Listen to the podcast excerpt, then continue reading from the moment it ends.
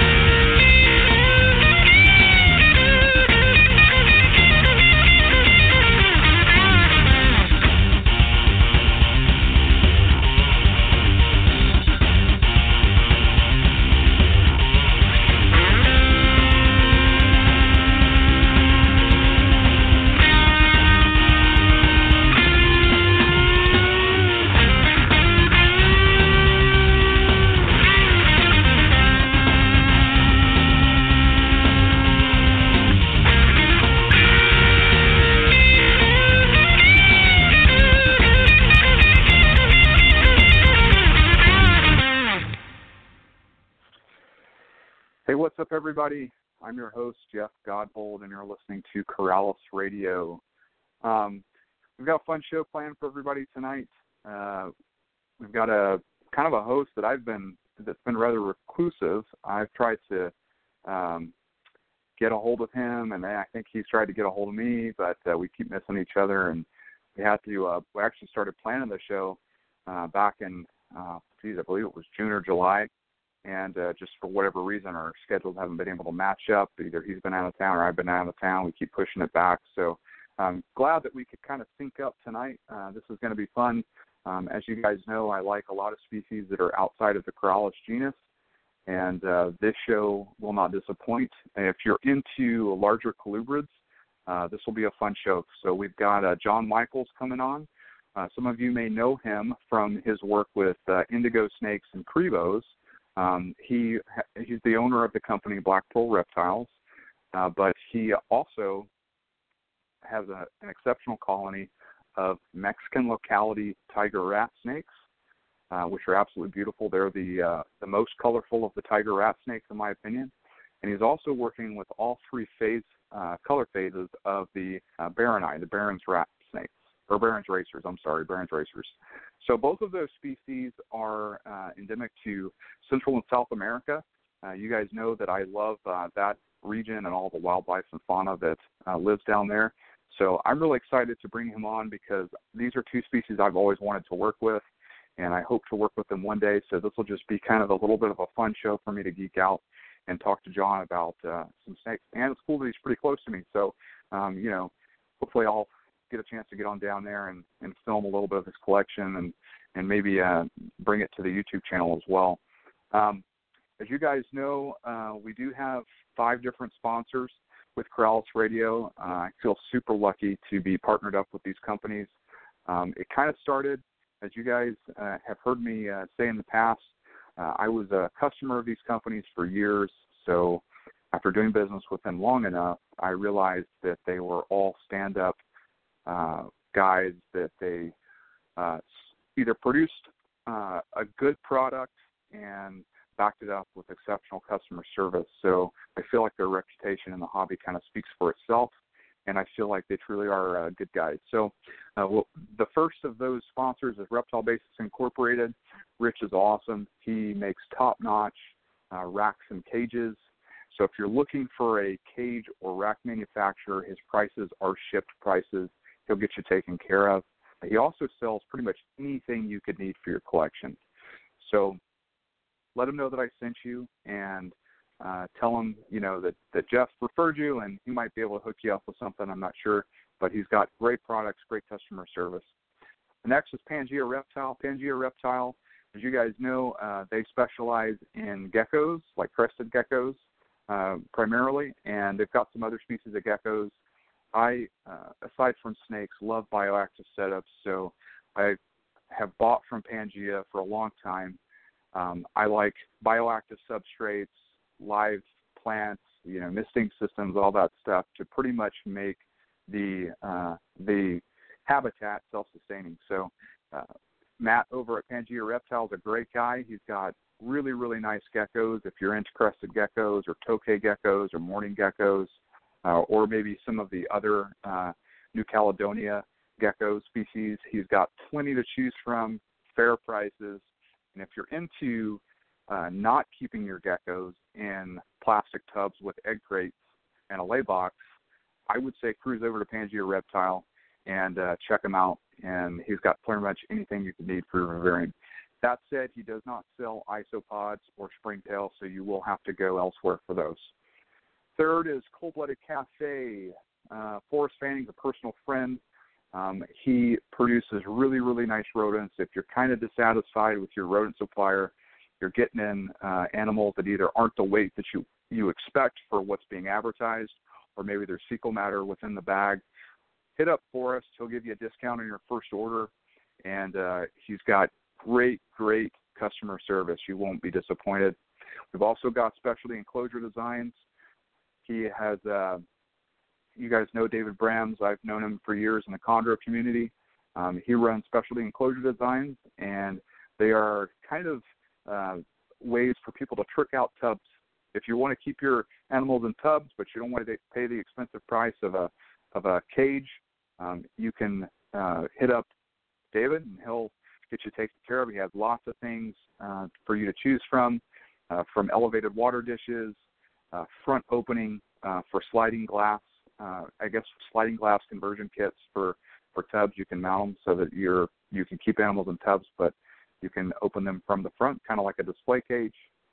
And lastly, we have shipyourreptiles.com, who really doesn't need any explanation whatsoever. I've used them for years, and they've always been good to me. So all of these companies, you can look them up by their website, or you can go on Facebook and check them out. So I would advise you to do that if you're looking for a different supplier for something regarding your reptile collection. So if you want to reach out to us with Corallus Radio, you can do so by going on our website at www.corallus-radio.com, or you can just email me at corallusradio at gmail.com. We are on Instagram under my uh, YouTube channel name, which is Godbold Exotics, and we are also on Facebook, and there's a Corallus Radio Facebook page. Like it, and uh, let me know. I'm always curious to hear from people who they want me to bring on. If there is a guest that I have not had or that I've had in the past, and you guys would like me to bring them on, I would love to hear from you guys so that I can uh, kind of put some good content out for species I maybe not have covered. They don't have to be Corallus, as uh, you know tonight's perfect example of that. They don't need to be Corallus species. So uh, I do like to, to cover the off-topic stuff as well.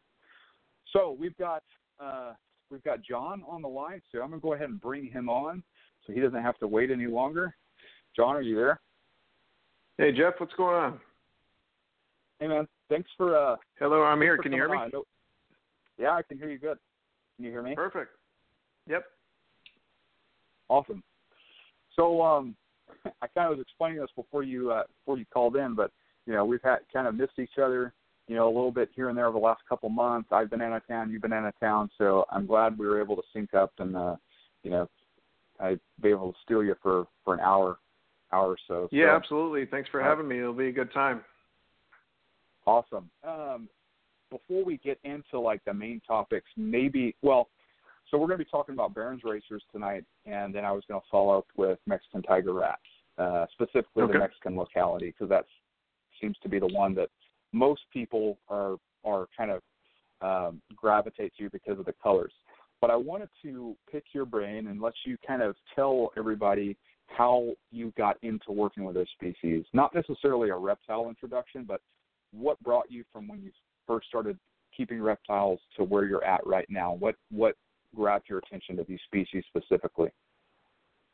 Well, um, you know, I, I, I originally, you know, like like all of us, you know, I've kept reptiles since I was, you know, a little kid and all that sort of thing. And um, you know, a number of years ago, I thought, gee, it'd be pretty cool to get some babies, and um, you know, and then I thought, gee, it'd be pretty cool to kind of sell them, you know, and pay for my feeders. And so I started off with Honduran milk snake morphs. Uh, and I did that for a number of years, but then I was always fascinated by the Drymarchon genus, and so I went out and got some blacktail cribos, uh, and that was just a that sparked a whole fire. And so, um, really, the bulk of what I do does center around indigos and cribos uh, with the Drymarchon, um, and I've done that for several years. Um, but you know, uh, on on the side of that, I like to have you know little side projects of various things that I'm interested in um, that's uh, that kind of uh, you know stray off of that Drymarchon path. And so, um, oh gosh, uh, maybe 10 years ago, uh, I used to import um, snakes from uh, David Fabius in Uruguay, um, who bred uh, and Barons racers. And the Mussurana was something I was uh, primarily interested in. Um, I just thought they were just the coolest snakes around. And uh, he had a, a piebald Mussurana that ended up being a codominant trait with a super piebald form and all that. So I really wanted to kind of import things for myself, and then I I, I did that, and then I um, you know then turned around and sold um, you know animals that I continued to import from him. Um, but kind of he was throwing other snakes in the box that I was going to sell for him here in the U.S. and Barons races were one of them. And um, so in that was kind of my first exposure with Barons racers, and um, I was just amazed with how cool they are. I mean, they're they're super alert. Um, they're very, um, despite the name of a, you know a racer, um, they they're actually pretty handleable. Um, they're fairly calm. Um, you know, they can they're flighty and they can move around, but I find them not to be very nippy at all. Um, and they're really easy to take care of. Um, they don't really have any specialized uh, temperature and humidity requirements. You can keep them like any other kind of colubrid, and um, and I find them I found them pretty easy to breed as well. Um, and uh, you know, in the in the course of importing from David over a few years, I got green ones, which is kind of the typical coloration. Um, but I also imported a couple of brown ones, which I think are uh, a very underrated uh, color variation.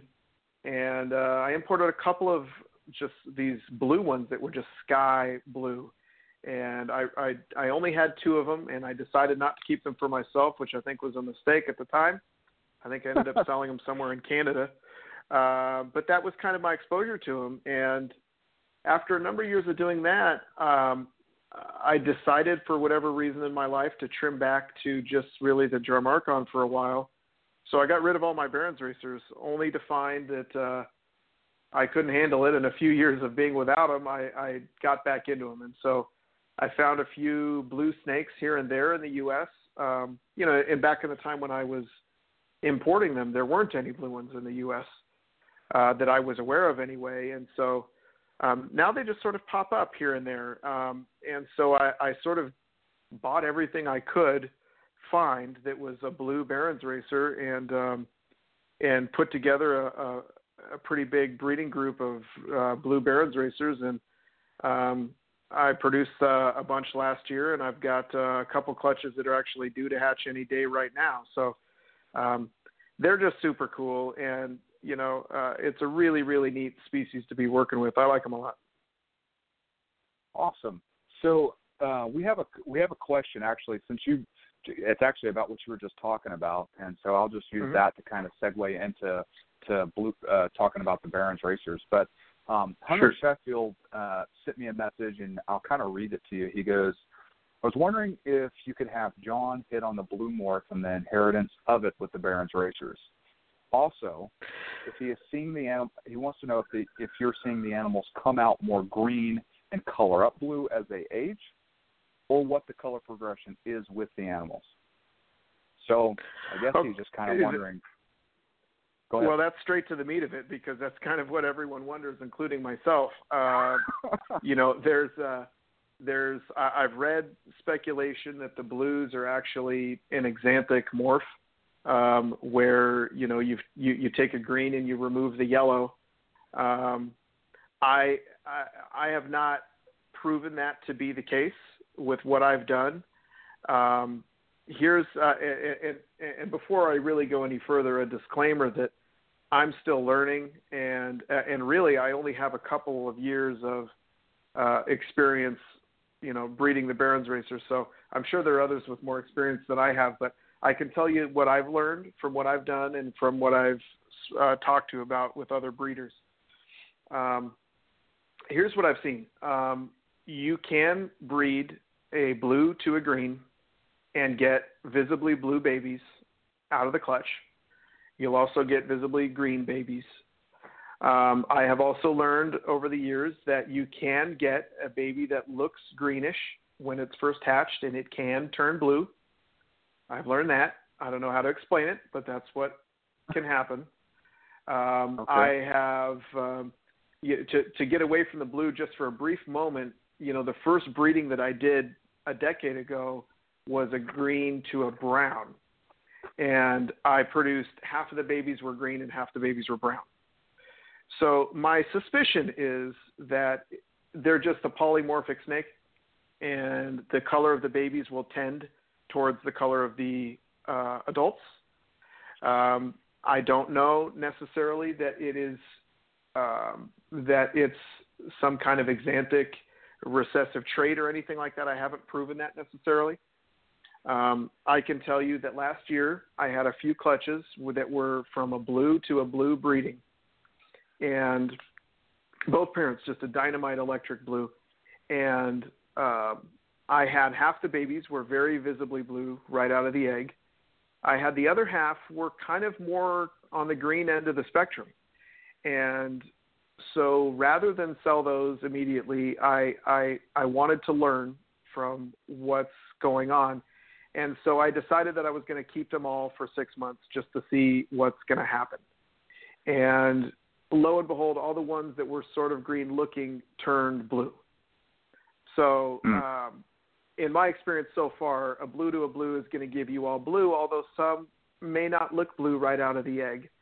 Um, so I should know more in another two weeks when all my clutches this year hatch out. But that was my experience. Now, that being said, the ones that sort of looked kind of green when they were coming out of a blue to a blue breeding, um, they did look different from a typical green. A typical green Barons racer will often have yellow on the chin and on the side of the neck these did not have that. They sort of looked uh, they looked a little different than normal. Um, and so maybe there's some kind of marker there or some kind of cue that those are going to be the ones that are going to turn blue. Um, I don't know. Again, I'm still learning, uh, but it's something that uh, myself and other breeders are trying to kind of figure out and exactly the way that blue color works. So I appreciate Hunter's question. It's certainly relevant. Yeah, I mean, you know, I never, I, have no experience working with them, um, but I was a selectively bred thing. You know, as far as the colors go, I didn't really look at it as a morph per se. Um, right. And if well, you're breeding, you know, the, so, I mean, go ahead. Oh, I'm I'm sorry. I don't mean to interrupt you. What what, what I was going to say no, along that line, as far as selective breeding and so forth, is that you know, generally speaking, when you look at selective breeding, you know, you just choose animals that are the, you know, the the kind of the most blue out of the clutch and breed them and breed them and so forth. You know, selective breeding, line breeding, whatever you want to call it. What's interesting about these is that, you know, I've really only seen a handful of Barons racers over the years that are kind of two different colors at once. Um, you're kind of generally either either blue or you're not and you're either green or you're not. And the same is true of the Browns. Um, you know, I've really only seen a couple that are kind of in that in between. You know, when I think of line breeding or selective breeding, you know, you think of sort of a spectrum of different uh, colors and patterns true. that mm-hmm. come out, and then you just choose to accentuate certain ones. Uh, you know, when you're choosing holdbacks to breed later, and um, that doesn't really seem to be the case. It's you, I haven't really seen very many sort of in between animals, animals that are sort of in between green and blue. Um, you know, there, there certainly are some out there, but it's uh, I wouldn't when if you breed a green snake to a blue snake, you don't really get snakes in the middle. You get one or the other. Right. So it's it's interesting the way it works out. And hy- hypothetically, I mean, if it was a morph, let's just say for sake of conversation it is, there's only mm. so many modes of inheritance that it can be. I mean, you can have, right. you know, simple recessive, you can have uh, incomplete dominant, you know, and if you right. and if, let's say if it was incomplete dominant and you're sitting here breeding two blues together, you would, by definition, there would be a super form of whatever that is that you're that you're breeding. So you know, and you're not and you're not seeing that. So it could. I, I'm again, I'm kind of siding with you on this. Um, I don't have any experience to back it up, but that's just kind of what I thought. You know, mulling it over in my head. Well, yeah, I mean, it's just the the more data we get and the more breedings we do, the more we sort of figure out the way it works. And I think you're you're right. I mean, you you start ruling things out, and um, you know, there does not appear to be any kind of a super form um, so you know that that that narrows the focus a little bit as far as what we're dealing with here. Awesome. So I want to kind of uh, I also want to address another topic that I feel like everybody kind of shies away from and they're they're scared to talk about, and I'm just kind of curious. These guys are a rear fang. Is it because Correct. the delivery system's poor, or the actual toxicity of, of the venom is just very very mild? Um, I, I don't know. Do you do you have any insight on that? I, I personally have never been bitten or envenomated uh, from a Barons racer. Uh, I'm generally fairly cautious. That combined with the fact that they, they just really don't bite much. Um, mm-hmm. But that being said, um, I do know people that have been bitten and they've reported uh, nothing more than mild localized swelling that's usually gone within 24 hours. So I would gotcha. imagine that uh, it's the toxicity of the venom is just not something that's designed to be harmful to humans. Um, I can tell you that I was a lot more hyper aware of it, um, of the risks when I was importing them, and they were still somewhat new to the pet trade.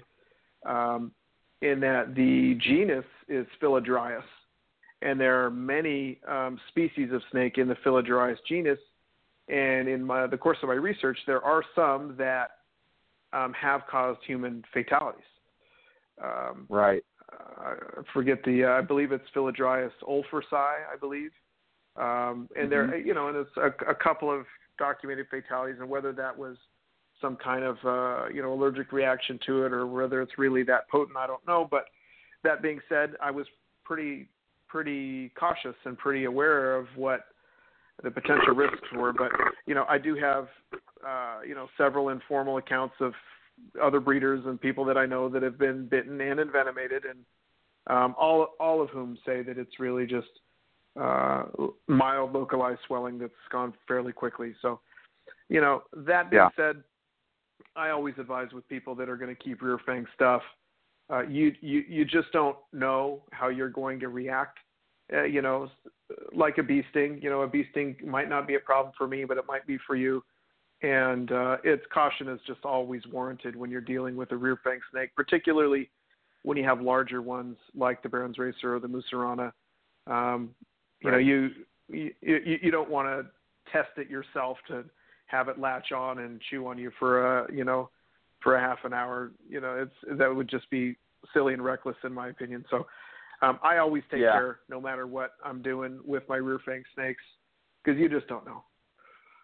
Right. I think yeah. I think it, um, everybody is going to be. You know, you assume that people are going to be responsible um, with handling these animals and stuff like that. And I remember um, I had uh, a prior show last year. I had Ryan Martinez on out of Florida, and he has kept and bred uh, Barons racers before.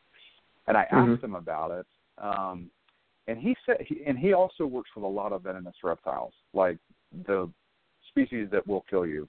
Um, I know he's worked Mhm. with like bushmasters and stuff like that. He's got some crazy stuff Mhm. over in Florida. But Mhm. anyway, he said that um he said that there again he has he doesn't know like as far as the toxicity goes. He did tell me that uh the delivery system was pretty poor on these guys and kind of like you alluded to Mhm. you know if they if they bite you you know it would they would have to really get a good you know few seconds to clamp on and, and sink the the real Mhm. things into you but that being said he he said that they were so placid that they just they just don't bite and and he's worked with them and and said that they're just very very docile animals Yeah, and that's absolutely my experience as well. Um, you know, I found they're they're temperament wise they're they're not too different than all of my Drymarchon in that if you're going to get bitten, it's generally going to be out of a feeding response. And I do have Barons racers that absolutely are going to charge out of their cage trying to bite me uh, when they think they're being fed. Um, but as soon as they know they're not being fed, which they figure out very quickly, uh, they're very placid snakes. So um, I haven't really uh, had uh, you know t- too much cause for concern temperament wise. They're they're really pretty gentle snakes. and so feeding these guys is pretty easy then like they're not they're not picky eaters then they've got a strong Oh, not at all. Um, you know, and, and even the little babies, you know, they're they're just little they're little you know little strings when they're born, but they go right to pinkies uh, without an issue. Um, they they they absolutely enjoy rodents. Um, when they get uh, larger, I also uh, mix in chicks. Um, I have seen um, adults uh, with a propensity to get obese. Um, so I do try to feed uh, a predominantly chick diet with mixing in rodents, kind of more supplementarily, uh, supplementarily. oh So um, you know, uh, I, I have seen obesity happen, um, but um, that's kind of been more in adults that I've acquired. They've kind of shown up obese and have had a hard time losing weight, kind of a thing. Um, but uh, I, I generally feed my adults. Um, a chick is sort of a typical meal, and you know I might chase it with a mouse. how often do you feed them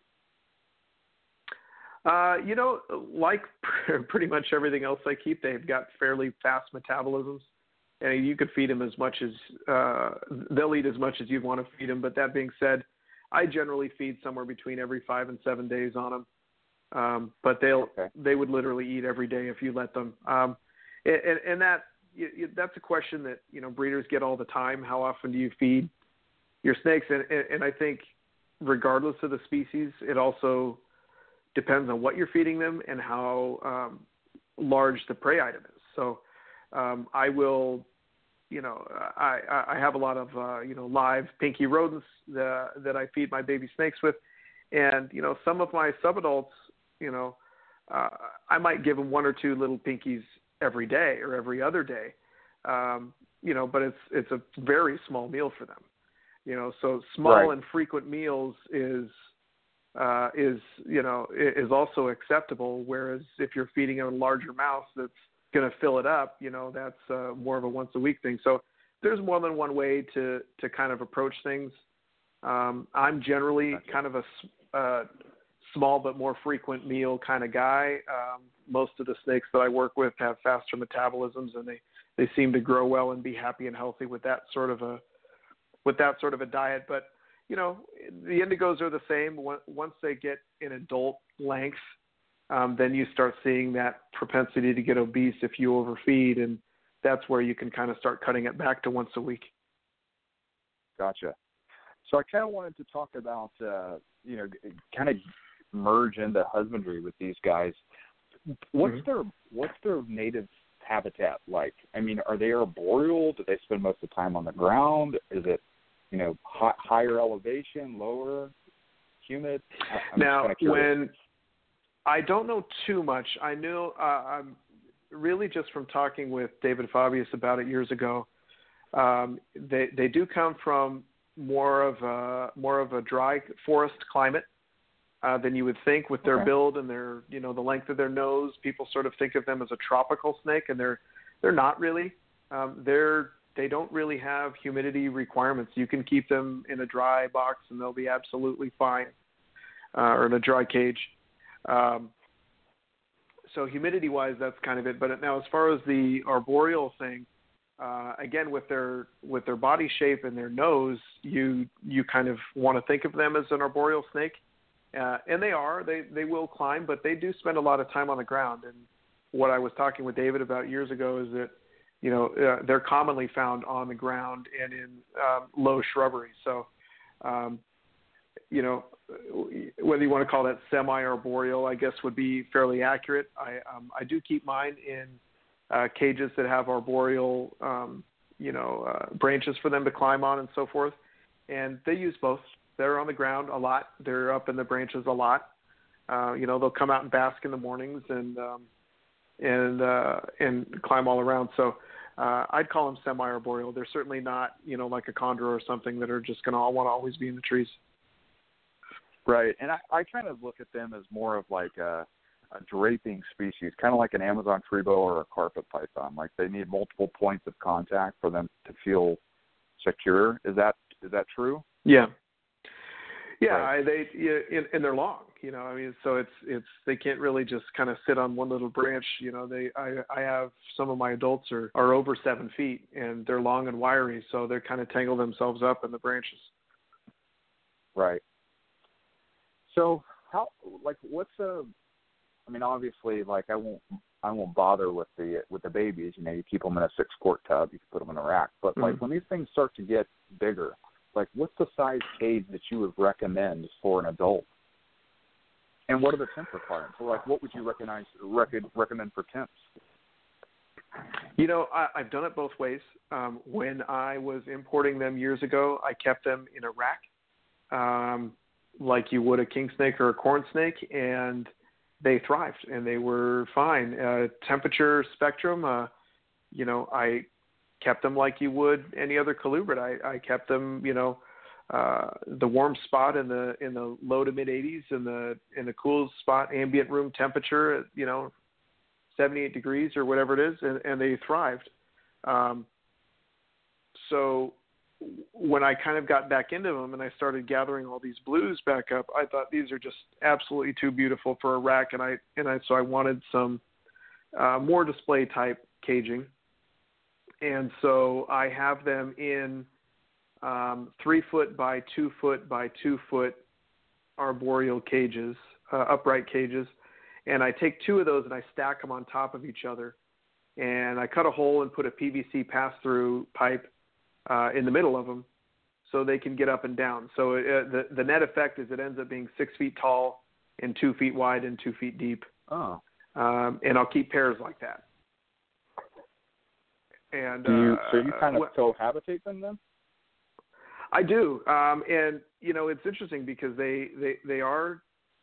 Uh, it's probably overstating it to say that they're social animals, uh, but they they absolutely enjoy each other's company. They they're in and around each other all the time. They don't avoid each other at all, and that's another topic we can get into when we start talking about the spilotes. But um, but uh, yeah, they're they're often clumped together and enjoy each other's company, and I, I like the cohabitating um, when you're dealing with a species that maybe is not as clockwork with uh, breeding cycles as others may be because um, they just sort of breed when they want.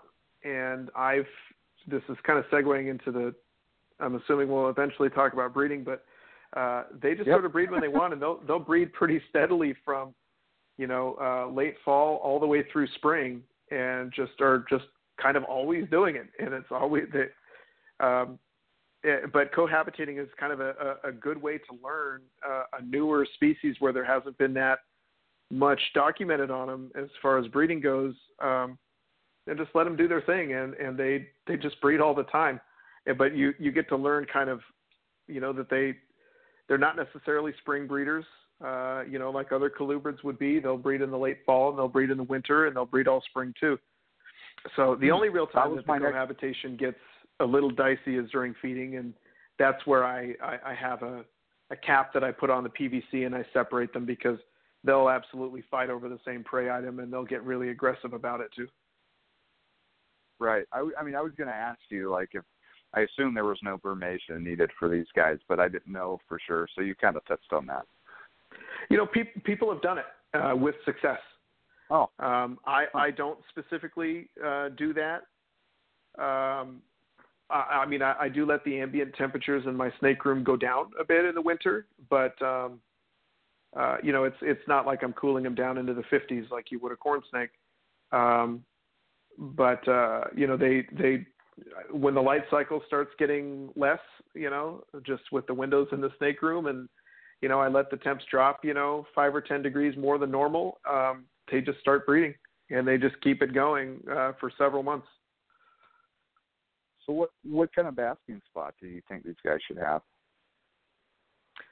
Uh, you know, you, you know, again, it really depends because I, I've I've kept them successfully and bred them successfully without a basking spot. I, you know, I, I, I used to breed them just in racks with, you know, uh, the way you would keep anything else. But, uh, but that being said, um, the way I have it set up now is that I have a heat light on the top half of my two cage unit, um, and nothing on the bottom.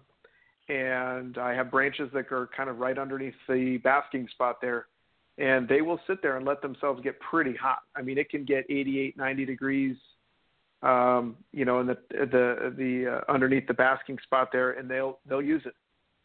So that's kind of the other thing of just kind of offering different choices and then watching what they do and how they choose to use those options. Uh, you know, really helps you fine tune your husbandry. You know, if I did that with an indigo, I would see that it would ignore the the lights pretty completely except for maybe right after a meal or right you know in the early morning and so you know it, it teaches you about what the snake's preferences are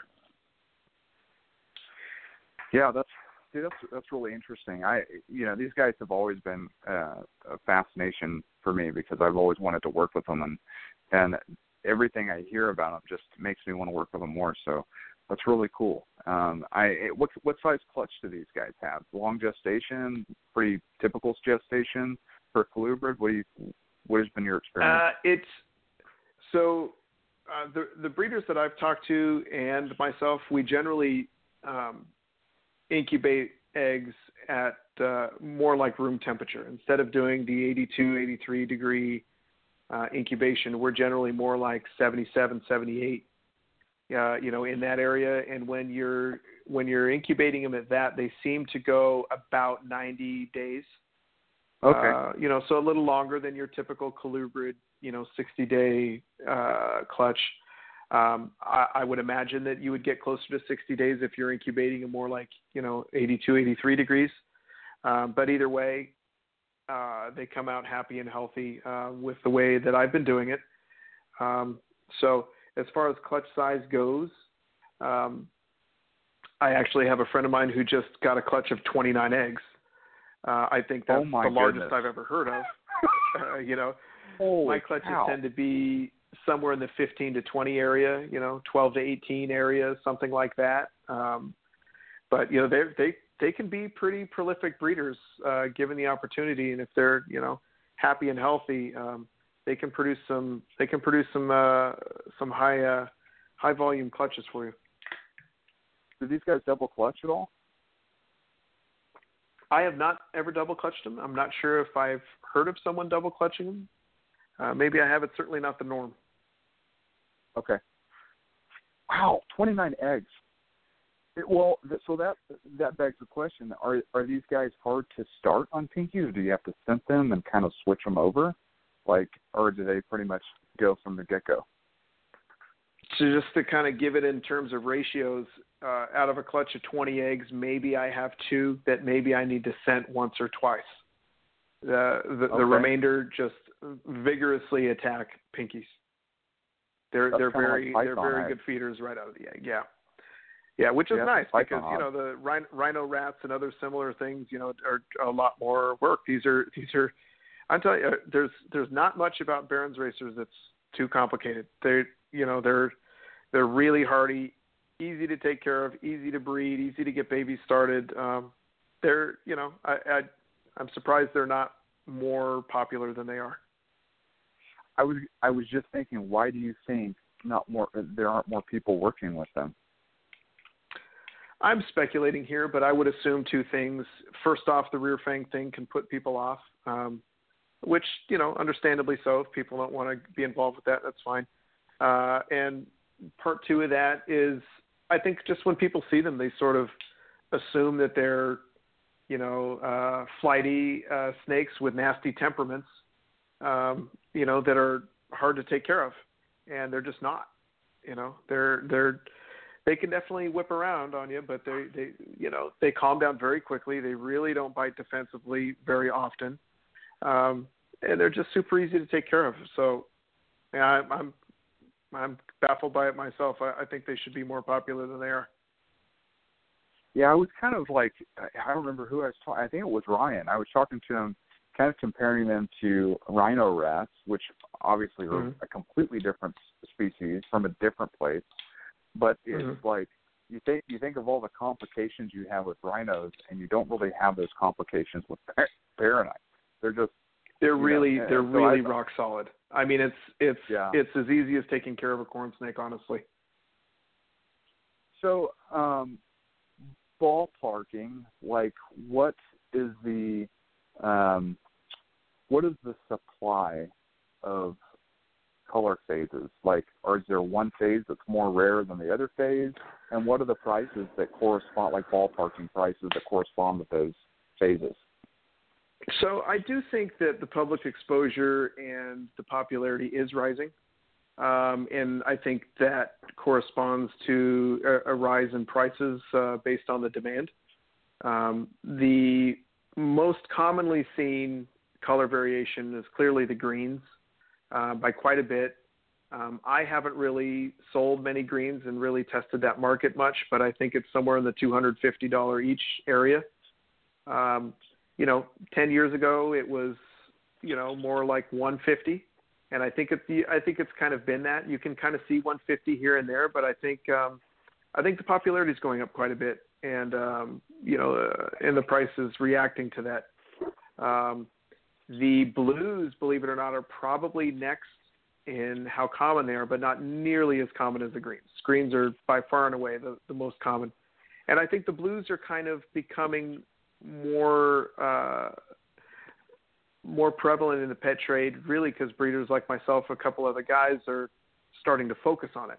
It used to be you just get you know one or two blue snakes popping up out of green clutches here and there, and they're just sort of around. But uh, people are um, specifically breeding with the intention of producing blues now, and so you're starting to see that more. Um, and uh, with that, the popularity has gone up quite a bit because the blues are just absolutely striking animals. So um, I haven't had a problem selling those for more like in the six hundred dollar each area. Um, they're very popular overseas uh, as well. Um, so those sell very uh, very well and reasonably so. I mean, it's not often you see a blue snake, and they're Sure. just super cool. Uh, you know, and there's really also a lot of variation within the blue spectrum. I have snakes that are sort of more of a steely blue, and others that are uh, just a, a bright powder sky blue, and others that are more of a turquoise blue. Um, so you, you get all kinds of ends of the spectrum. Um, but with that, I think the one that's probably the least common are the browns. And generally speaking, brown snakes are not as in high demand as uh, you know uh, the the flashier colors. But uh, I think the browns are really underrated uh, because they've got this sort of you know chocolatey brown base color, and then they've got this deep dark black stripe that models through the top part of them, and they're really underrated, and you really hardly ever see them. I, I had to import some from Europe because I couldn't find any in the U.S. So um, they're pretty neat too. Um, I don't know that I've even really seen anyone selling them in the U.S. Um, so uh, as far as pricing goes, I don't know where that's going to end up. Probably somewhere between a green and a blue. I think the demand will probably be lower on them because they are brown. Um, but the lack of supply, uh, I mean, there's really nobody that's producing them consistently that I know of. There may be a few here and there, but they're really hard to find. So um, that's definitely a color variation I think is pretty neat, and people should kind of, uh, you know, take a look at because they're pretty cool. Oh yeah, like dude, I I didn't even know they came in in brown until you were messaging me like a couple weeks ago or a yeah. month ago. I don't remember when it was, and you were told me yeah, about mo- that. Most like, people don't. They come in a brown color. And then you yeah, said, and, that, most and I'll don't. be honest with you, you know, I, I'm a big fan of all, a lot of the Aussie snakes, uh, especially like uh-huh. And stuff like that. And so I right. do like brown snakes, but I wasn't super excited w- about seeing them when you told me they came in brown. Then you, I was like, ah, for kicks, I'd like to see a picture of one. And you sent me a picture, Yeah. and it was just like you said, like really underrated. Like you hear brown snake, Yeah. you don't think that much, but when I saw a Right. picture, I was like, okay, that's not really a brown snake to me. That, that there's something about it that makes it very, very unique. So what do you see- I, where I do you see 'em in person? Are, oh, well, maybe we can set something up and make that happen. I, love, yeah, well, sounds to get- good. I, I would love to get some of your uh, some of your animals on camera and and and you know see see you interact with them. That would be awesome. Yeah, Um, for sure. Well, unfortunately, I'm not coming to uh, up your way this year for the Sacramento show, but uh, um, maybe next year. And if not, certainly, you know, you'll let me know next time you're down in LA. Are you down in LA? I thought you were in, in San Jose for some reason. No, no, I'm in LA. Okay, so you're a little bit farther south then. Awesome. Well, I mean, I, I do go down there on occasion, so I might I might hit you up one of these days. But uh yeah, well, that's really cool. I, I'm I'm I'm curious. Uh, I had just have one more question about the Barons racers before we move on to the Tiger Rats. Um, Mm-hmm. how what is so we were talk, kind of talking about supply like do you how many breeders i mean i know it's an educated guess but how many breeders do you think are actually producing these guys um here in the us Honestly, there, just there really, domestically? there really are, there really are not that many that I've come across. There's really only a handful. Um, you know, I, I would ex- expect things to change in the next, uh, you know, ten years because, like I said, they are pretty prolific breeders, and there are a lot of baby snakes going out into the pet trade uh, right now. Um, but uh, there, there really aren't that many. You know, you can find the greens. Uh, around, but you have to search to find the blues, and you have to really search to find the the browns. Hmm. You know, I, I mean, I don't. I know you're selling babies and you're producing them, but I don't see people posting very many pictures of them. So I, I just wasn't sure, you know, who all was working with them and who all, let alone breeding them. Well, and there there there there aren't really that many, and that was really part of my decision. You know, I generally choose breeding projects that I am into, just you know, for, from what I like and the species I like working with, and that are fun to take care of and all that. But there is a there is a business aspect to it, you know. And if my intention is to you know breed and sell babies, uh, you know, I do think about what the potential market is and and, all that sort of thing. And so breeding the blue Barons races was deliberate. Um, I felt like there were it was in kind of an untapped market where the supply is very low, and I thought with uh, pictures and exposure and some promotion on social media and online that the demand could be uh, could be very high. Uh, so you know, it, it wasn't by accident that I chose to kind of get back into Barons racers and specifically focus on blue ones because there really aren't that many out there. They're dynamite-looking snakes. They're super cool and easy to take care of, and I feel like their popularity uh, should be more. And I feel like the demand uh, would is high and would be really high as people learn about them. So, how large of a colony do you have, excluding babies? Uh, so right now I have 2.4 blues um, with a couple that I'm raising up in addition to that. and I also have a trio of browns. I actually don't have any greens that I'm working with right now. Oh, gotcha. Okay. Is that because you're just kind of not all that interested in working with the greens, or you just haven't really? Well, listen, you Jeff, you got to you got to draw the line somewhere. You know, which is Yeah, kind of my thought. You know, it's uh, if I if I need a breeding group of every single color, uh, you know, I'm going to be running out of space quickly. You know, but uh, my it's not that I dislike the greens at all. It's it's more just that they're more common and more typical, and I tend to want to stray away from that uh, and focus Gotcha. on things that are not really out there. So, which led me towards the uh, the blues and the browns. So, uh, the greens are great. The greens are fabulous. You know. Um, Awesome. but uh, you know, I, I, I had some, uh, but I ended up uh, selling them off. I, you got to draw the line somewhere. You can't have everything you want. No, I, yeah, I know. I trust me. I, I totally get that. So let's let's talk about the Spilotes. I mean, what kind of brought you to working with uh, with this species? Well, uh, I would imagine I was like a lot of people um, that would just sort of drool off of the odd photo you would find here and there on the internet. And um, gosh, it was a it was a number of years ago. It's got to be uh, six or seven years ago, maybe maybe five or six. Anyway, um, I didn't have any of them. I'd never kept any of them. I'd never even kept you know the um, the South American imports.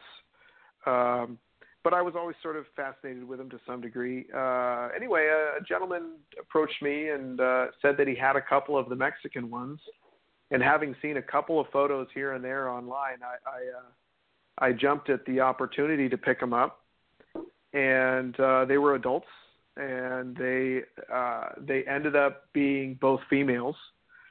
And so I tracked down uh, my friend John Anderman, who's probably, you know, uh, one of the most, if not the most, uh, ex, uh, experienced with Spilotes uh, in the country. Uh, he's down in San Diego, not far from me, and so I tracked him down and spoke with him quite a bit, and um, ended up giving him my two females on a breeding loan with his male that he had, and um, he was able to get um a clutch out of him. Um, which was really pretty uh, fortunate because my females ended up being fairly old um, and um, have since uh, passed away. Uh, but we did get one the, the one clutch, and so the majority of the Mexican tiger rat snakes that you see around on the internet are animals that came out of that breeding. Um, so we we kept back, uh, you know, uh, snakes of uh, for my for myself, um, and John kept some for himself, and he sent a couple to some friends, and those snakes have since been raised up and um, and have bred uh, now in the second generation. So uh, everything that you're seeing, to my knowledge, and there I, I absolutely could be wrong on this and be have missed something, but has kind of come out of that. Um, that uh, that breeding that John was able to do with our females. So uh, we are currently, you know, trying to get our adults to breed ourselves. So um, I'm uh, absolutely happy to chat about everything that I know. But that being said, it's obviously still a work in progress because we've not yet successfully gotten eggs out of them.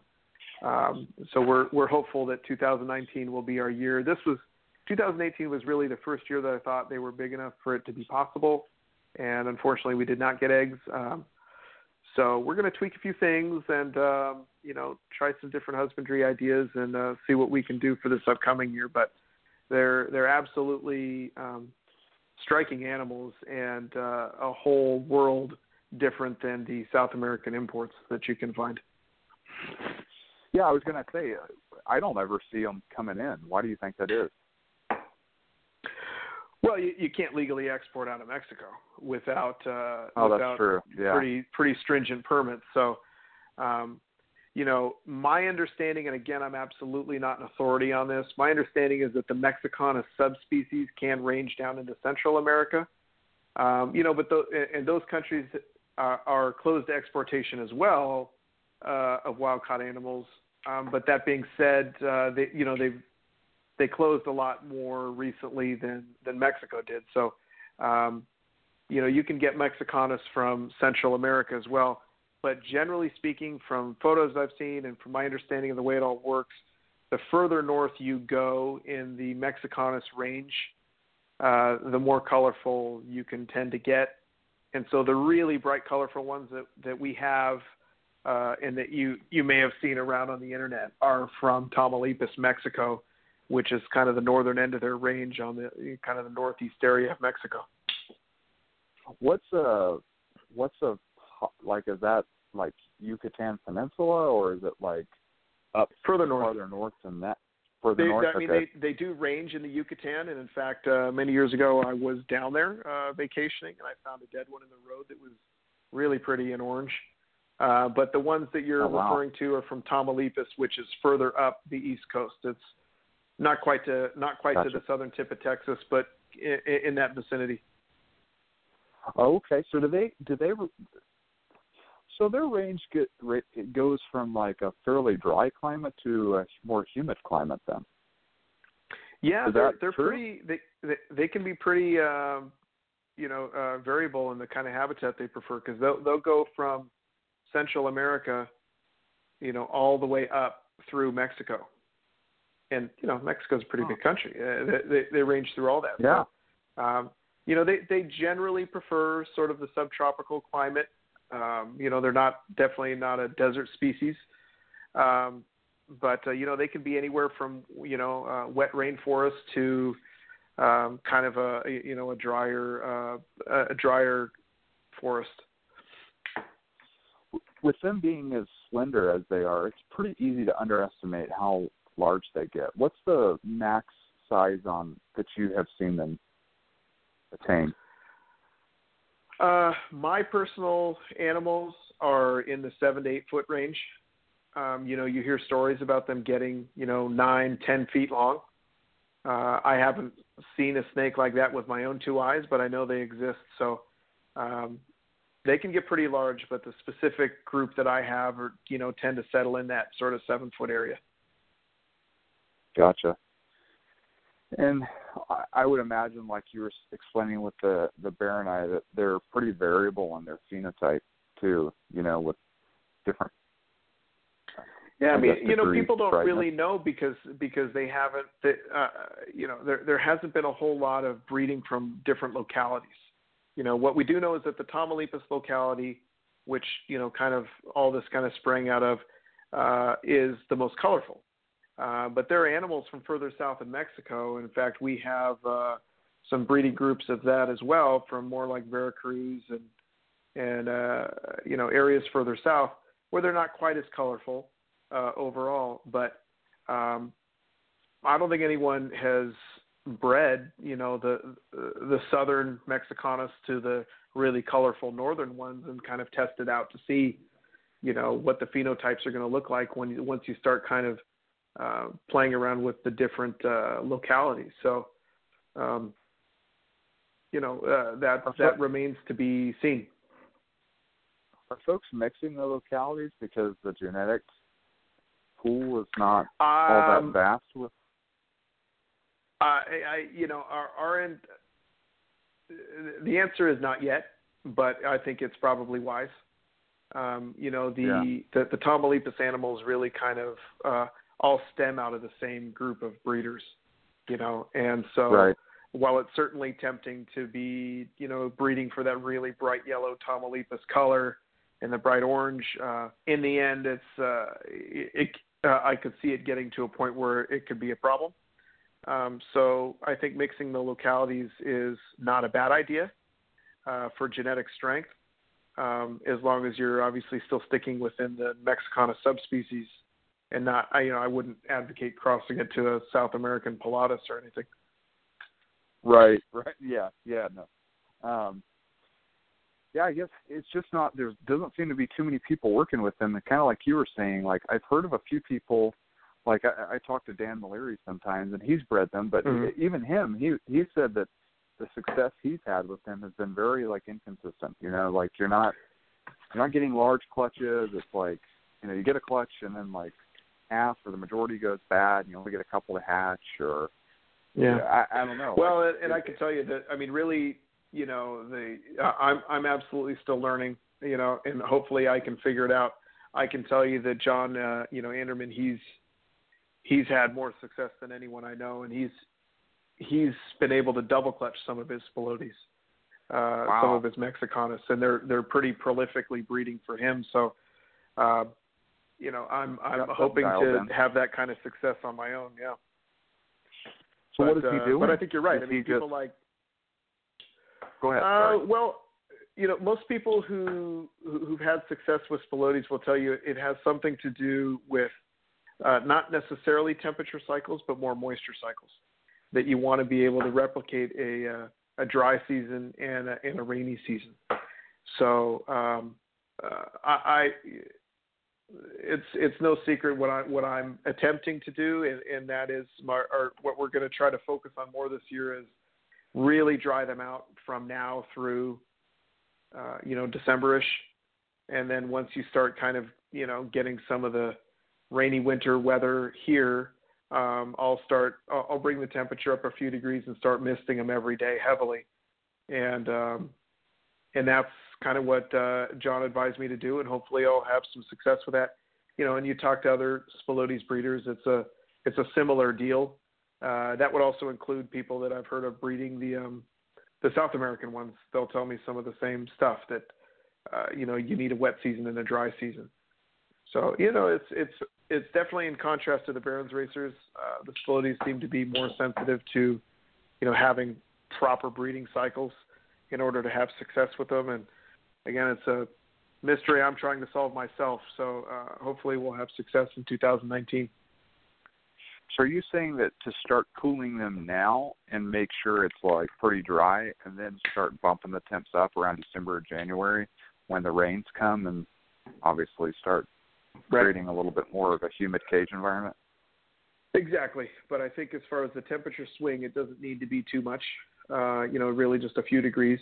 Um, you know, uh, still keep them, you know, on the warm side of room temp. Right. Maybe turn off the basking light uh, and dry them out, and um, and then uh, you know click it all back on and give them heavy moisture. Um, you know, sometime in the uh, the beginning of winter. Um, that's anyway what what I'm trying this year. So we'll see how that goes. Are you food cycling as well? Not really. I mean, I think uh, they're absolute savages. You know, uh, it doesn't matter yeah. if their lights on or not, or if they're at 80 degrees or or 85 degrees. They're just gonna they're they're going to eat whatever I throw in front of them. So not really. When they're hungry, I feed them, which is well, I shouldn't say that because then I'd be feeding them all the time. Yeah, I mean, I I've heard from people that they're kind of one of those species you they're very alert. They watch you.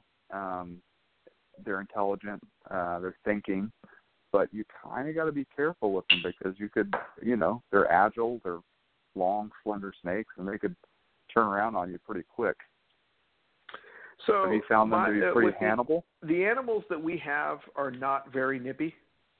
Um, okay. They go through their threat display and they'll they'll puff up their throats and um, I found the majority of the time if they're going to strike at me, it's it's often with an open mouth that they just don't close. They hit me with an open mouth. Um, and even then, that's that doesn't happen that frequently. So so you know, I, I'm absolutely not generalizing to say that these are all spilotes, because I know there are a lot of people that have some pretty um, mean-tempered spilotes, but uh, ours, ours are really not that um, prone to biting and drawing blood, sort of a thing.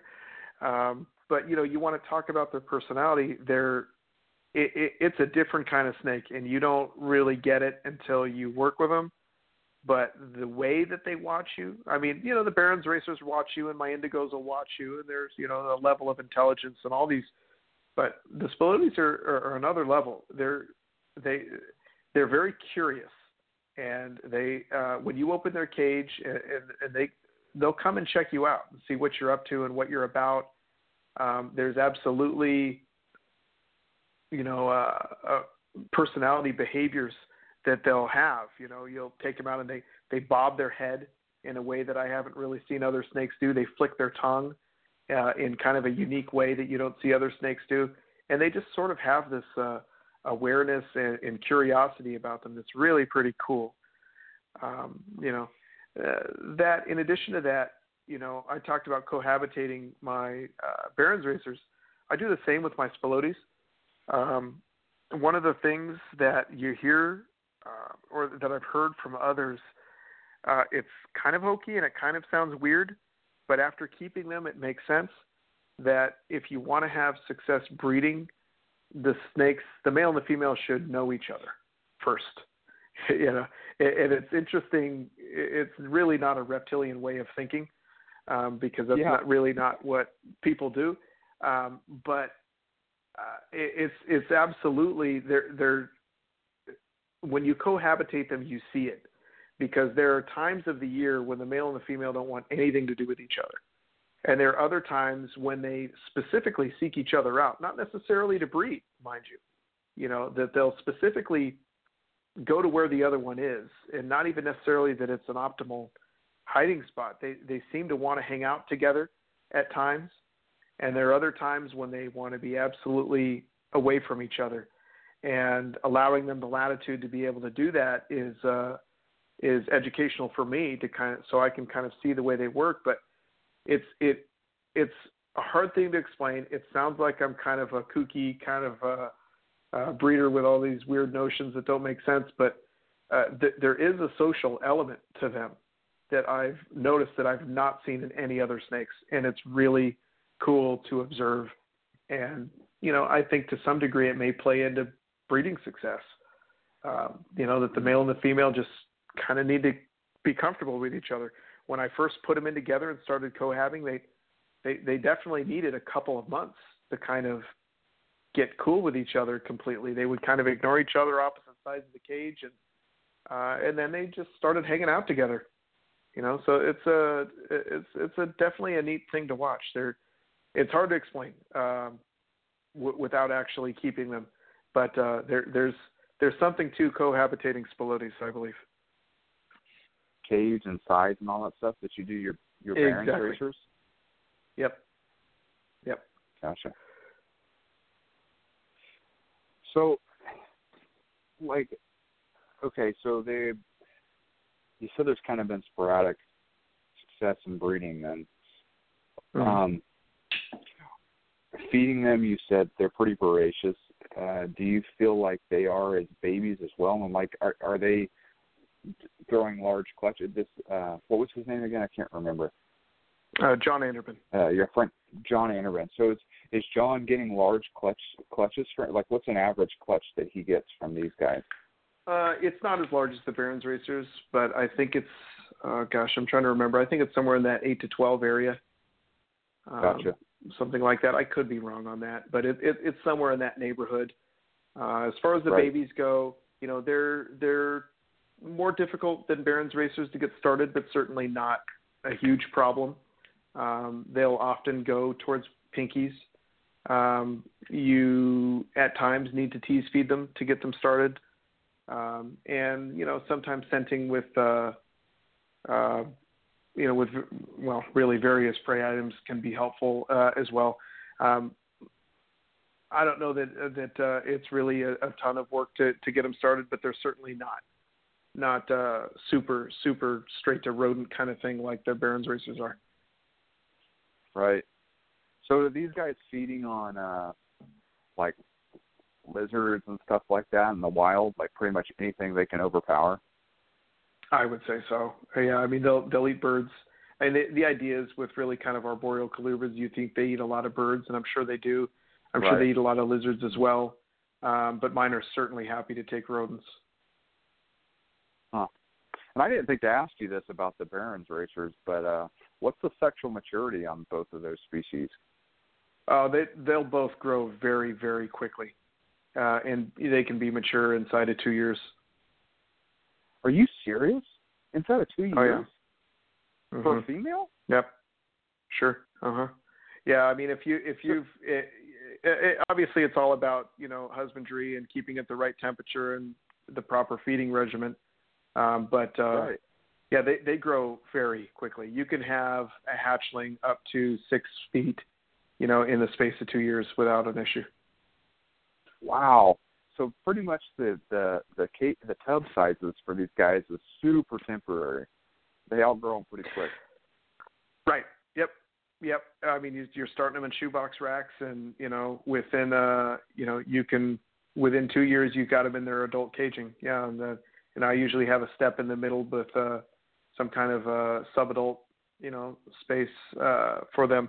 But um, yeah, they're they they can grow pretty quickly. It's obviously without aggressively you feed them and you don't want to overfeed them, kind of a thing. But uh, if you keep the temperatures on the you know on the on the slight warm side to keep their metabolism going, and you feed them small and frequent meals, they'll they'll really grow like weeds, and that's both the Spilotes and the Baroni. Yeah, so you're you're keeping their their basking spots and the way you operate with like temperatures and stuff is pretty much the same for both. It sounds like. Yep. I'm keeping them the same way, huh. and, and that's that's deliberate too. You know, I, I in choosing, and, and again, my my base of everything is Drymarchon. Um, but you know, I, I, I deliberately choose things that are going to be successful in my snake room. Um, right. You know, I, I, I, I keep the ambient pinned at 78, 80 degrees at all times. And with my Drymarchon, I just don't put any heat on them because they prefer it cooler. So I keep them at yeah. that sort of ambient. And then, you know, the, the Spilotes and the, the, uh, the Barons racers, you know, they would be again, I think they would be perfectly happy without heat, but I do find that they utilize it when I provide it. So, um, so I do. I provide them with the heat. I provide them plenty of opportunity to get away from the heat, and uh, let them thermoregulate the way they want. And um, you know, they they do well in, in that sort of a setup. So um, that's deliberate. You know, I don't want to have you know ten different breeding projects that all have ten different husbandry uh, you know procedures. So um, it's a way for me to kind of, you know, selectively choose the products, projects that I want to do that I'm into, but that also just sort of fit and make sense in what kind of husbandry that uh, I'm able to provide. Right. Wow, that's that's interesting. Gosh, I had no idea, man. I thought that it was like three to four years. Um, that a yeah, lot of that's people... that's kind of what it is with the indigos. That these they they grow so quickly. Uh, indigos will take uh, will also grow quickly, but you generally want to be three four years on them. Yeah, they they really grow. I, I'm not sure that I've really seen any snakes grow as fast as some of these guys do. Wow. So here here's the question: Which of those two species do you prefer more, and why? Yeah, that's uh, that's a tough one. You know, that's one of those questions you just can't ask. You know. Um, but uh, do your best well, to answer it. Uh, I don't know. You know, I, I think um, behaviorally, uh, you know, and personality-wise, I, I really love the Spilotes. They're just so cool, um, and uh, you know, everything I described about their their little behaviors and their head bobbing and the way they watch you and all that is just absolutely intriguing to me. Um, I really, really dig them.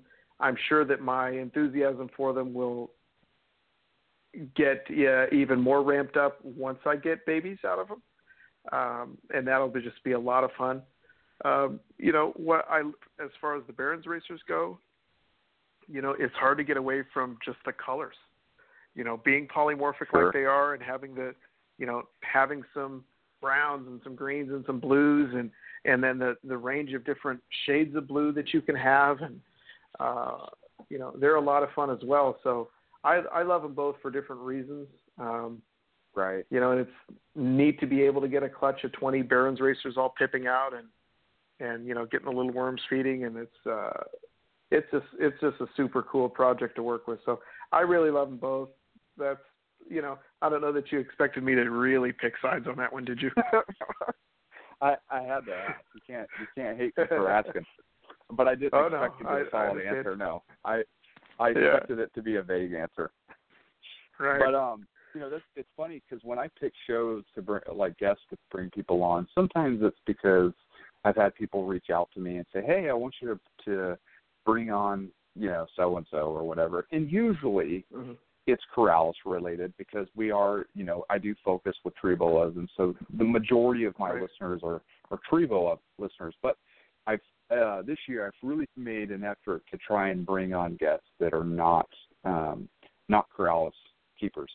Mm-hmm. And this was one of those ones where it's like, okay, these are two species I personally have really, really been fascinated with for a long time, and I want to learn about.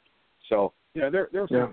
I, I brought you on by design because it, it definitely might piques my interest, and I'm hope I know that we have some listeners that are really, really big into some of the more, uh, I guess, niche or obscure colubrid species. Mm-hmm. And um, you know, I lived in South America for a couple of years, so it, it to me, it, Mhm. it's just I've I love pretty much everything that you know Central and South America. I just think that stuff's fascinating. So it, Well, I'm, I'm the same way. you- I go ahead. I was going to say when you mentioned the roadkill, um, my first the first snake I saw in the Amazon was about a seven foot red tail boa that was roadkill, and it was So cool. beautiful, Uh-huh. beautiful. Like had the brightest red tail that I have seen. Right. Yeah, you know, I I uh, I'm similar to you in that for whatever reason that I cannot explain, I don't feel much of a an allure towards the Asian tropical species. Um, I've traveled to some of those areas, but you know, uh, whether it's field herping or whether it's just um, you know wanting to work with species that come from that part of the country or the the world, the, the Asian stuff has never really appealed to me nearly as much as the Latin American stuff. I, I really dig uh, Latin American colubrids, you know, the Mussurana, the Cribos, um, you know, and obviously the Spilotes and the Barons racers. Uh, for whatever reason, just I'm way into the Latin American stuff. Um, I don't, not sure that I can explain it. Um, Yeah. I, uh, you know, I, I love field herping down in those areas and Costa Rica and Peru and whatever else, and I, I, I can't explain it. That's just uh, just what does it for me. Yeah, I mean, you, you like what you like, and you know, I do love you know some of the uh, the ridleyi, the cave dwelling racers, and and some of the Boiga Mhm. species from uh from that area. But like for the most Sure. part, e- and even outside of of uh, colubrids, even with the boas and stuff like that. I mean, I just really really like the stuff that's the Latin American stuff. You know, um, not Yeah. not so much the domestic stuff. You know, yeah, there's some that are beautiful, but they've never really grabbed my attention as much as the stuff down south. Yeah, well, you know, that's that's why I appreciate you bringing me on. You know, there's there there's a lot of cool stuff out there, and a lot of it is kind of that niche kind of thing. Um, but uh, you know, that being said, some of the niche stuff is is only niche because people don't know about it. So bringing exposure to that is uh, is a fun thing to do. So I appreciate what you do. Yeah, that is the name of the game, and I'm really glad that you were able to come on and and chat with it. You know, it's a it's still a work night, I know, so I do uh, I do appreciate you know taking some time to do that. I know, you know, for me, it's like I know some of these podcasts they they go like every week, and it's, I'm like I. I, I think it's awesome. I just don't know how I could do it. I've got family and stuff like that. Yeah. So, Oh, um, yeah. You know, you got to plan ahead and and everything. But uh, so you're you are expecting Barons racers in two weeks, and your Mexican uh, Spilotes you're not expecting this year. You're thinking they'll go the following year. That's the hope. Yep, Okay. that's right. And and as far as I know, um, and I'm just guessing here, but the Spilotes are I don't know if investment's the right word, but they are um, they they require a little bit more of a financial commitment than the Barons racers. Absolutely, absolutely, yeah, and it's it's you know with these, it's it's an interesting space to be because you know the for many decades the bulk of what's been available in the pet trade have been these imports that come out of South America that are that are mean and full of parasites and you know difficult to get to breed. And so you know they're you know when I was growing up they were hundred dollar snakes you know um, and so when you see, you know, uh, and, obviously the, these Tamaulipas Mexican tiger rats are on another level color wise, but you know, I've bumped into people that will say, you know, hey, you, that tiger rat is two thousand dollars. Are you kidding me? That's a hundred dollar snake. You guys are ridiculous.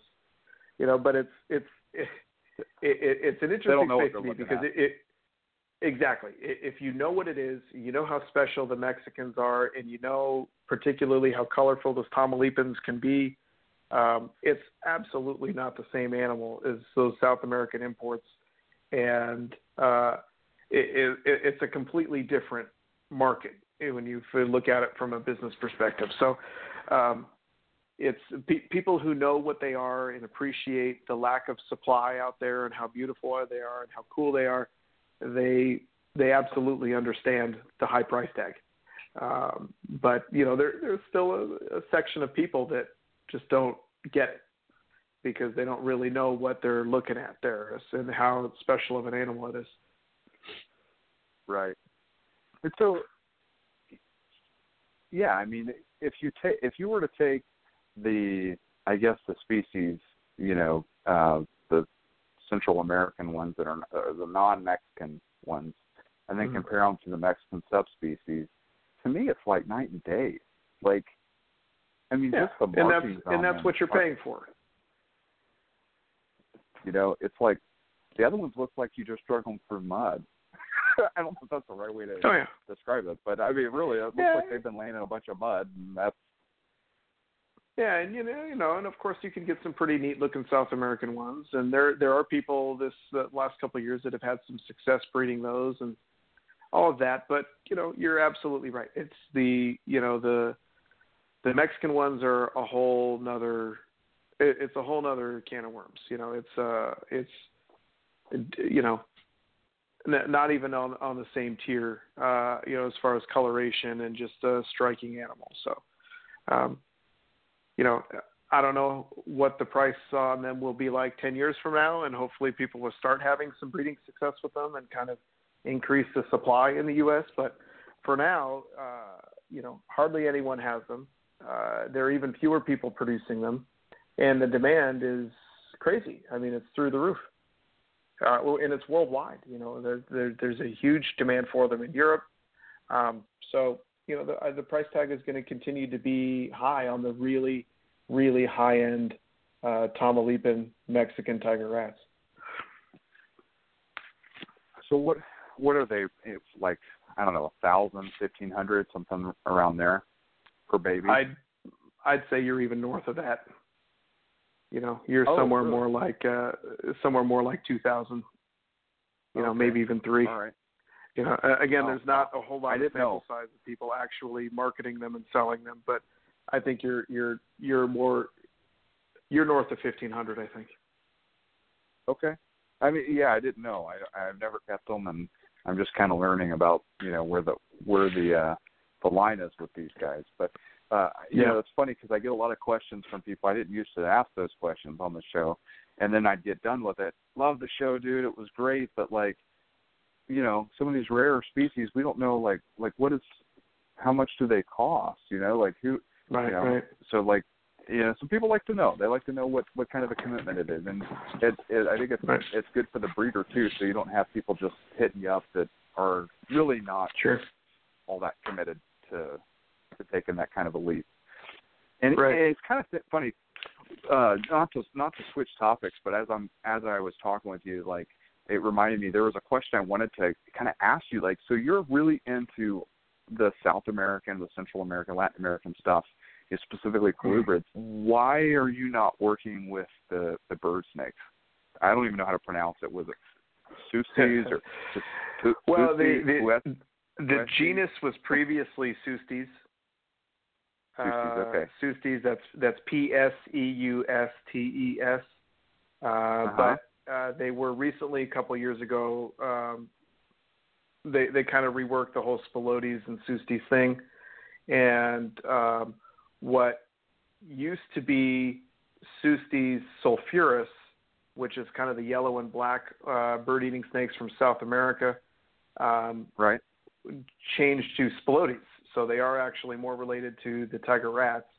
And what used to be Pseustes, yeah, uh-huh, uh, very bizarre. I actually I, I I know all this stuff happened, but I don't know that I actually read the paper, so I can't speak too uh, educatedly on it. But um, uh-huh. the Pseustes uh, poecilinotus, uh, which is more of the Central American one, um, was changed to Phrynonax uh, as the genus. So I don't think Pseustes exists at all anymore. Uh, if it does, Okay. it's with uh, species that I'm not familiar with. Um, so what was formerly Pseustes is now either Spilotes or Phrynonax, depending on the species.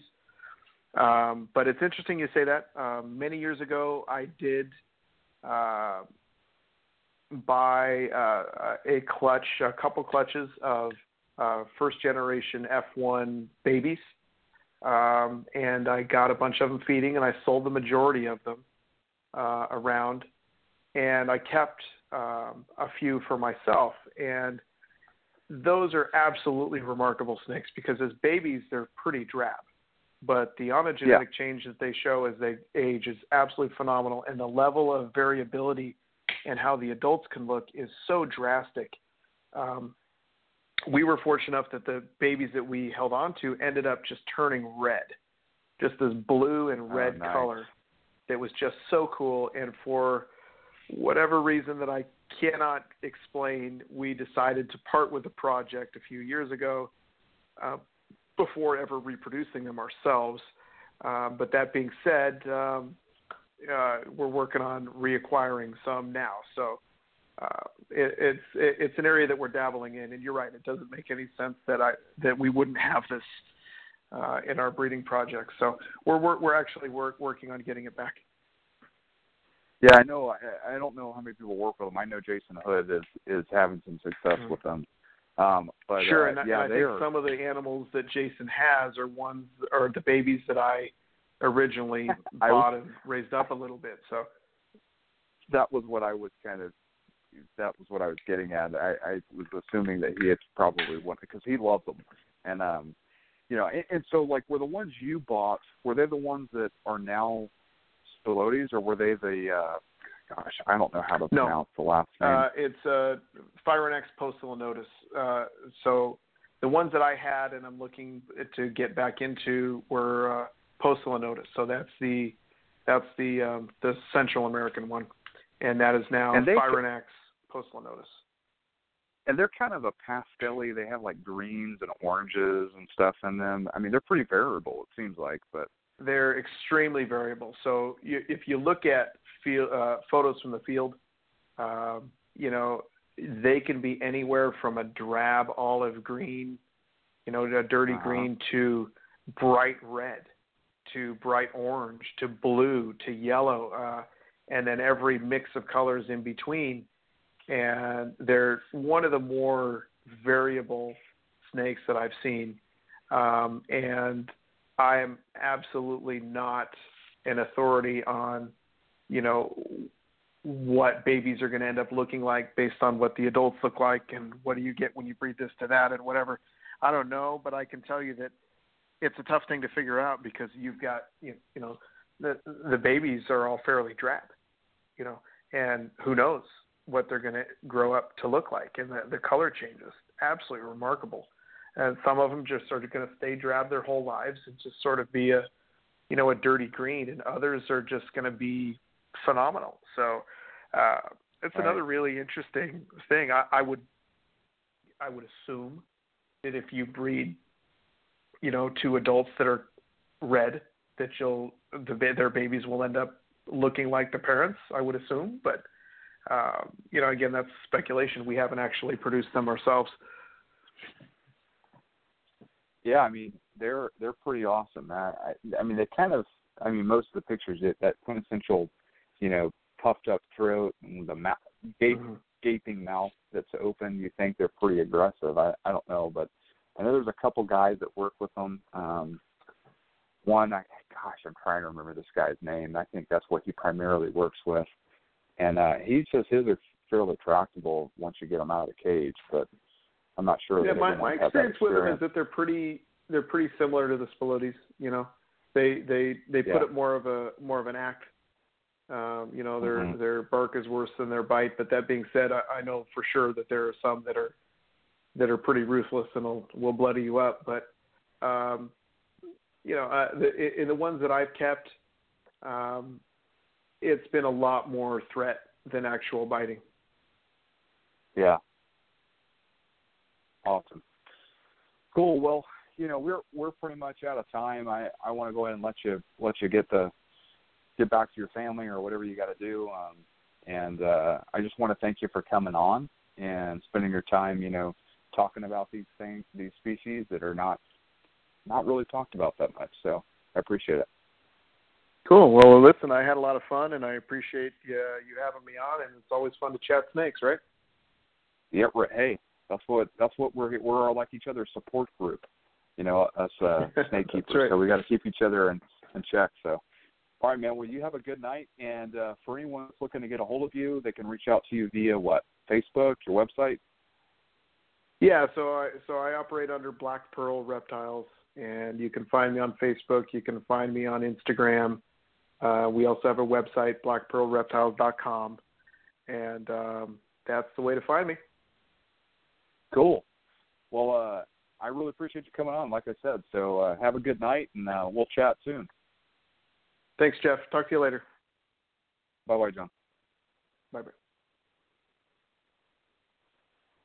Awesome. So that pretty much concludes the show. Um, I, per, from a personal point, I really enjoyed having John on. I hope you guys liked him.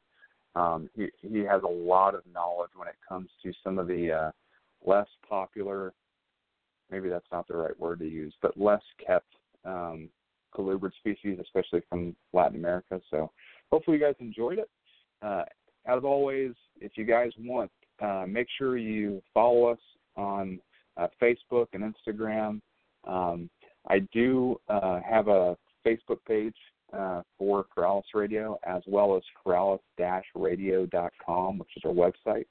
But if you want to see some merge over from the uh, from the podcast, uh, you can also follow me on uh, Instagram and on Facebook at Godbold Exotics, and uh, like and subscribe to the YouTube channel, which just search Godbold Exotics and my channel will pop up.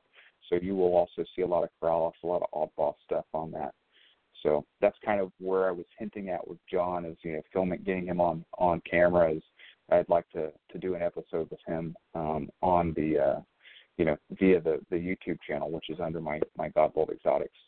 But anyway, I really appreciate everybody for tuning in. Make sure you reach out to me if you, uh, you know, I welcome any feedback. If you guys want to hear about a certain species or want me to try to get a certain guest on, um, make sure you let me know because that's always well received. And uh, thanks for listening to Corallus Radio.